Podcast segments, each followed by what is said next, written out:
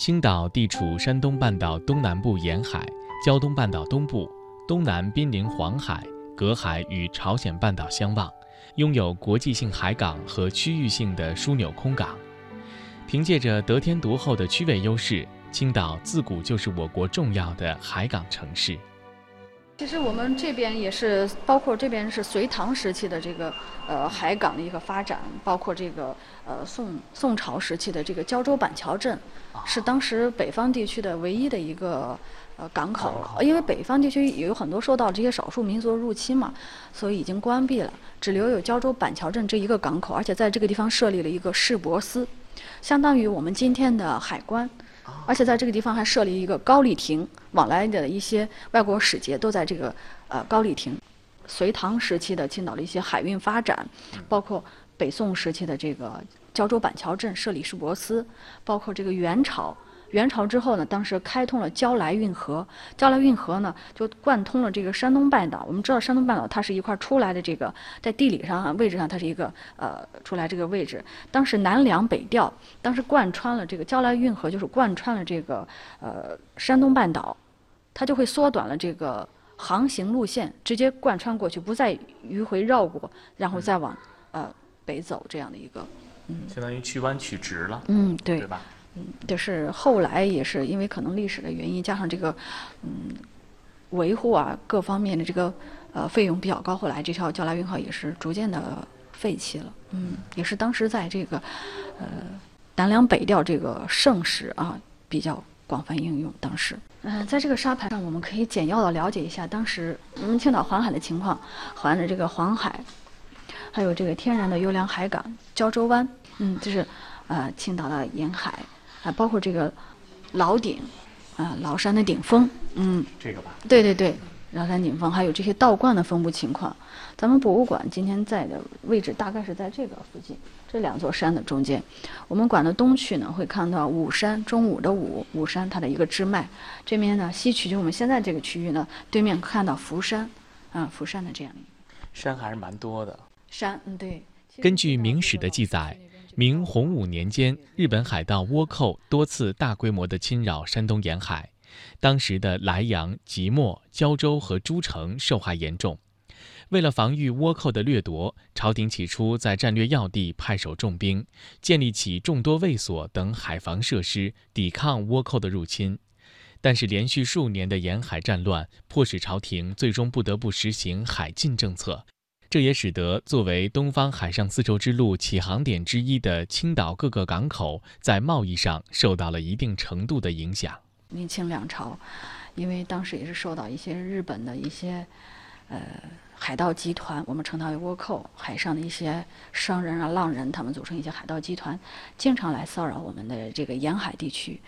当时的青岛呃同样也是这个样，青岛隶属于当时的莱州府。嗯，建立了二卫五所、三巡检司这样的一些等等啊，一些兵屯啊，用来抵御日本倭寇。其中这个包括这个鳌山卫和灵山卫这两大卫所，从犄角阵势呢来用来抵御日本倭寇。嗯，这是当时的灵山卫，今天位于今天胶南市啊古镇营村这个地方的一个炮台。包括这个福山所遗址，今天福山所，我们这些地名其实很多呢，都是在过去呢一直延续下来的。今天我们青岛的一些地名，嗯，包括一些村落的名字，啊，现在我们虽然划去了，但是有一些呃名字还有的保留下来了。嗯，这个福山所遗址，福山所这个位置就大约就在我们今天青岛市政府的这个东侧那个附近，它还有个车站，福山所遗址叫做福山所，嗯。这是明明末清初的时候，青岛地区的主要一些口岸经济啊，一些口岸经济的一些发展，呃，包括我们南北两地呢，也是通过一些呃船只进行贸易交流。嗯，女沽口啊、青岛口啊、金家口啊那些名字，我们今天还在继续沿用。嗯，这是当时过去这个商号使用过的木斗啊。灵山卫、古镇口、福山所、熊崖所。行走在青岛七百多公里的海岸线上，许多古代的军事海防卫所的名字，讲述着明朝那些非同寻常的历史故事，让现代人回味着发生在身边的海防历史。曾经海上贸易兴隆，海上丝绸之路畅通，引来了外敌的入侵。这也从另外一个方面印证了青岛当时在海上丝绸之路上的重要地位。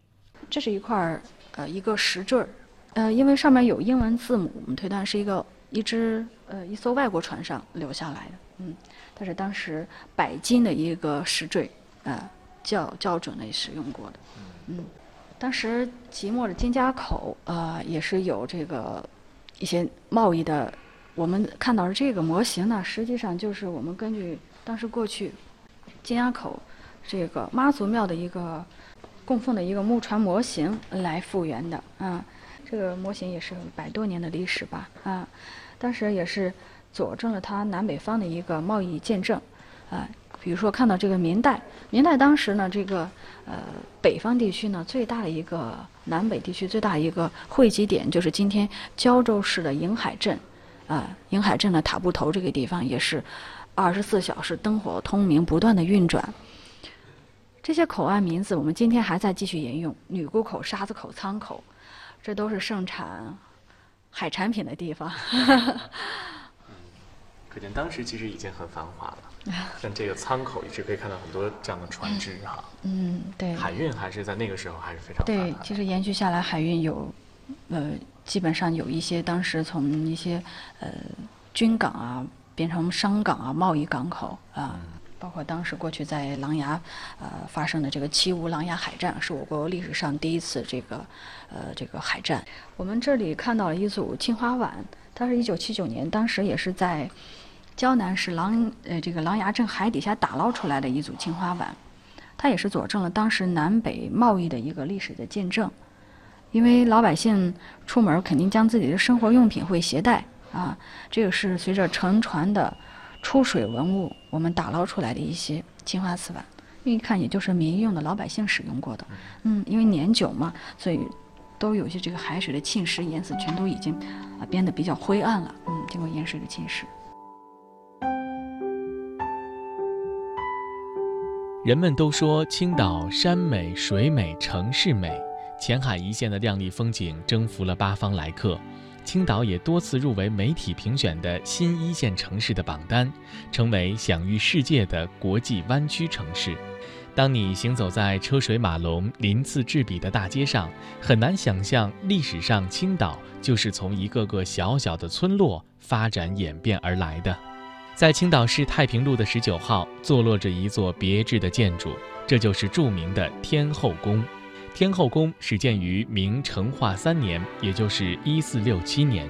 距今已经有五百多年的历史了，是青岛市区现存最为古老的明清砖木结构的建筑群。而天后宫的碑文对青岛发展演变的历程有着十分详细的记载。清末的时候，我们青岛的地名呢，已经大概有形成了二三十个自然村落。啊，我们今天还在用的这些名字，像台东啊、四方啊、李村，这些就是青岛比较这个，来到青岛大家比较去逛的这些地方，这些名字其实在当时就已经有有存在这些名字了。我们一楼古代史，呃，在这个地方会看到这个墙上有一幅画，这幅画呢，我们看到这条主干道，前面海边这个这条主干道，今今天就是我们今天青岛的太平路，往这个方向再往前走就到栈桥了。青岛的标志性的建建筑栈桥，这件圆形窗户的这间房屋就是今天的青岛民俗博物馆。我们青岛人管它叫天后宫。对，天后宫当时有一块碑文，记载着青岛开埠以来的一些历史的情况。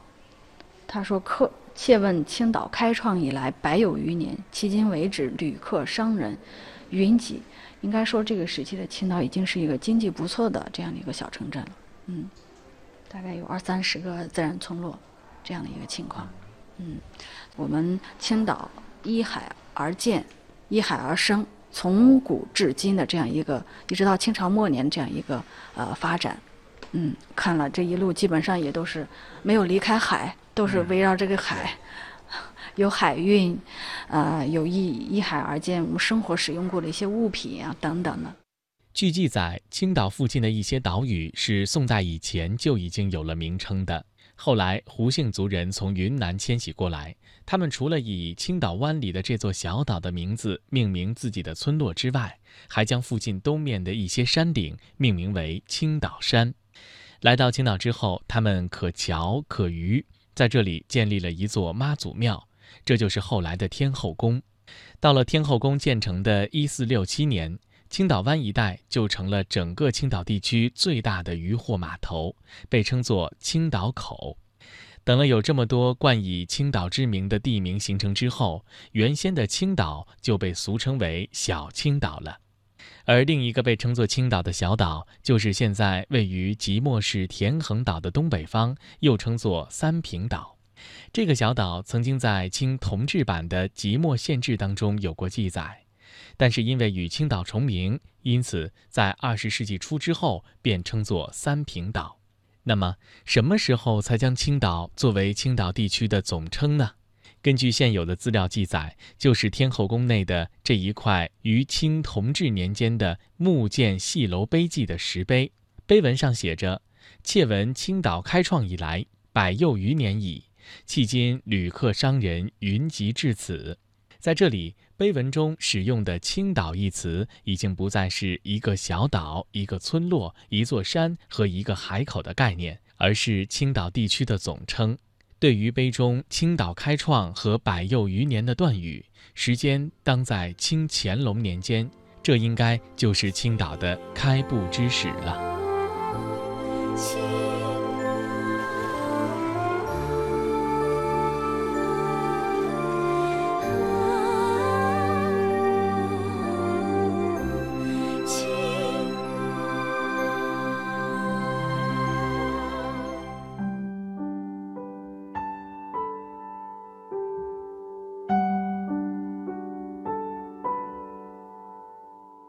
在青岛市博物馆西区的一楼大厅里，静立着两座大佛。人们前来参观的时候，均会在此详细的端详。这两座北魏的佛像，就是青岛市博物馆的镇馆之宝之一。两尊大佛神态宁静，身姿飘逸，造型优美。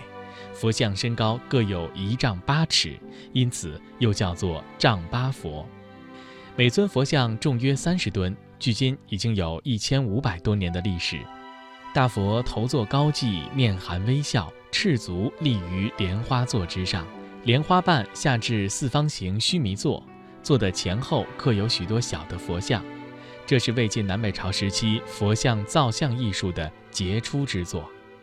那我们现在呢，进到我们。呃，西区的这个一楼大厅这边呢，首先会看到我们两尊来自于一千五百多年前的北魏的丈八佛，它也是我们青岛市博物馆的三大镇馆之宝之一。这两尊呢，是一千五百多年前的北魏时期的石佛像，俗称叫做丈八佛，一丈八尺高，高度约合于我们今天的五点八五米，接近于六米的这样一个高度。每一尊佛造像呢，重有三十吨重，也是我们国内博物馆当中。包括这个室外盛放的这些佛造像当中呢，一殿两佛双丈八佛当中呢，十分罕见的。本身现在留到现在的这些丈八佛，单独的丈八佛呢就比较少，啊，那么一殿两佛呢更为珍贵，所以它堪称为我们青岛市博物馆的镇馆之宝。呃，另外呢，两尊佛造像呢也是，嗯，几经辗转才到了咱们青岛。佛教自西汉末年传入我国以来，经过魏晋南北朝以及隋唐几百年间，在全国各地大兴佛寺，雕塑佛像蔚然成风。而从这四尊佛像的身上，可以明显的看出北魏孝文帝汉化政策实施之后，反映到佛教雕塑艺术上的风格。这两尊石佛像就是刚才我们的北魏丈八佛的胁侍菩萨。其实这两尊佛造像也是一起从从临淄运到了我们青岛。呃，唯一遗憾的事情就是两尊佛造像它的头部不是原件了。我们从它的正面会看到吧，佛造像本身的头头部和身子颜色有一点点差别，头部的颜色要深一些，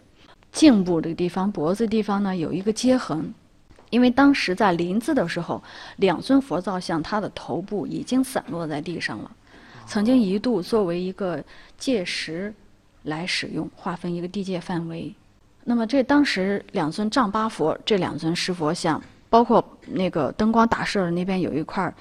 北魏的丈八佛的一块碑首、碑头，用来祭祀的碑头，那块底下的碑文不存在了，很多资料没办法考究。这四尊石佛像加上那块石碑，都已经运到了临淄的淄河店火车站，所以日本人当时就差一点就通过交际铁路从临淄站运到青岛站，再通过青岛站通过海运运到日本，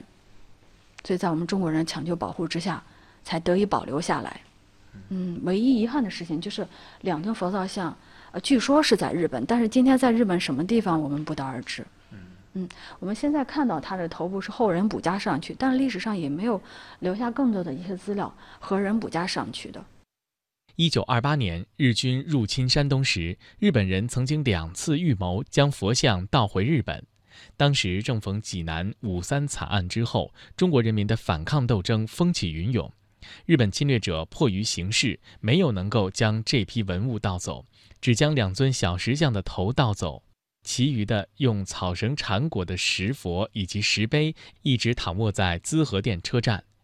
一九三零年，青岛四方机场的原厂长栾宝德亲自调拨专列，将这批石造像和石碑从滋贺店车站运至青岛，安放在当时的四方公园中。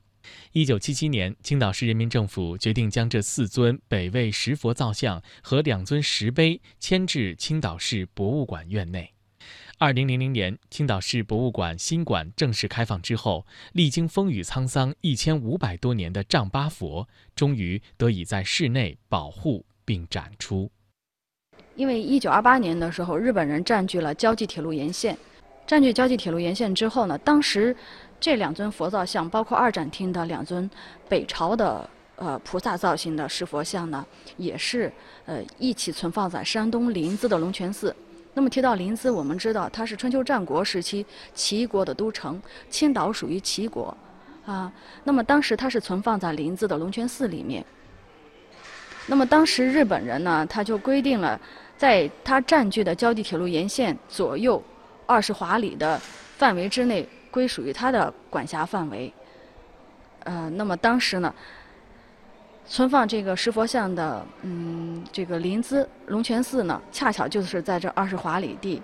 当中，嗯，那么当时也是有这个中国汉奸以低价卖给了日本人。那么当时的上一九二八年《上海申报》还特意报道了这个历史的事件。那么风起云涌的抗日运动，日本人没有运走。在我国著名的这个史学家王献堂先生求助于他当时在青岛的朋友、铁路上的朋友，呃，四方机场的一位厂长叫做栾宝德先生，呃，出了一个专利，从临淄运到了青岛。来到青岛的第一站呢，停留的地方就是今天的青岛四方机场，在当时的四方机场的公园内存放。我们这个博物馆是从大学路博物馆，今天是叫做青岛。艺术博物馆从那个地方搬过来，那么当时来到青岛之后，也是八十年代的时候，经过呃咱们青岛市文物管理部门决定，将这些珍贵的石佛像运到了我们大学路七号，在院子里面盛放。它也是北魏时期的这种典型的雕刻手法，而且采用采用这个整整石圆雕而成，呃，保存十分完完好。嗯，提到这里呢，其实，嗯，之前也是有一批这个香港的学者，好像对这个我们北魏佛造像也是还有一个课题研究，专门来到这个地方来参观，啊，看大佛也是看的研究非常，呃，非常仔细，包括这些这个佛造像底下的这些小佛龛啊，这些专家学者们也在一一的研究对比。